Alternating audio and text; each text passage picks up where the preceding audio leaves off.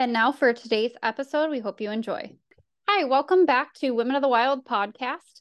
Uh, this is your host, Felicia Marie, and we are here today with Ashley Fogg from Texas. Hi, Ashley. How are you doing?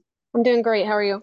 I'm well. So you are a mother, um, a, a true-hearted Texan. I followed you for a while, um, and you do so much in the exotic world. I would love to dive into a little bit about like who you are, what your upbringing was, and how you got to where you are today. Who I am wise. I do have. I am a single mom, two kids. Actually, I do have a, a boyfriend now.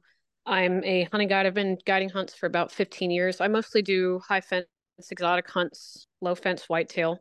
Um, I've guided a couple hunts in Colorado and a few caribou hunts in Alaska, but the majority of it is going to be the exotic species, all the African species. Do a lot of axis hunts as well, but I've been doing it for about 15 years.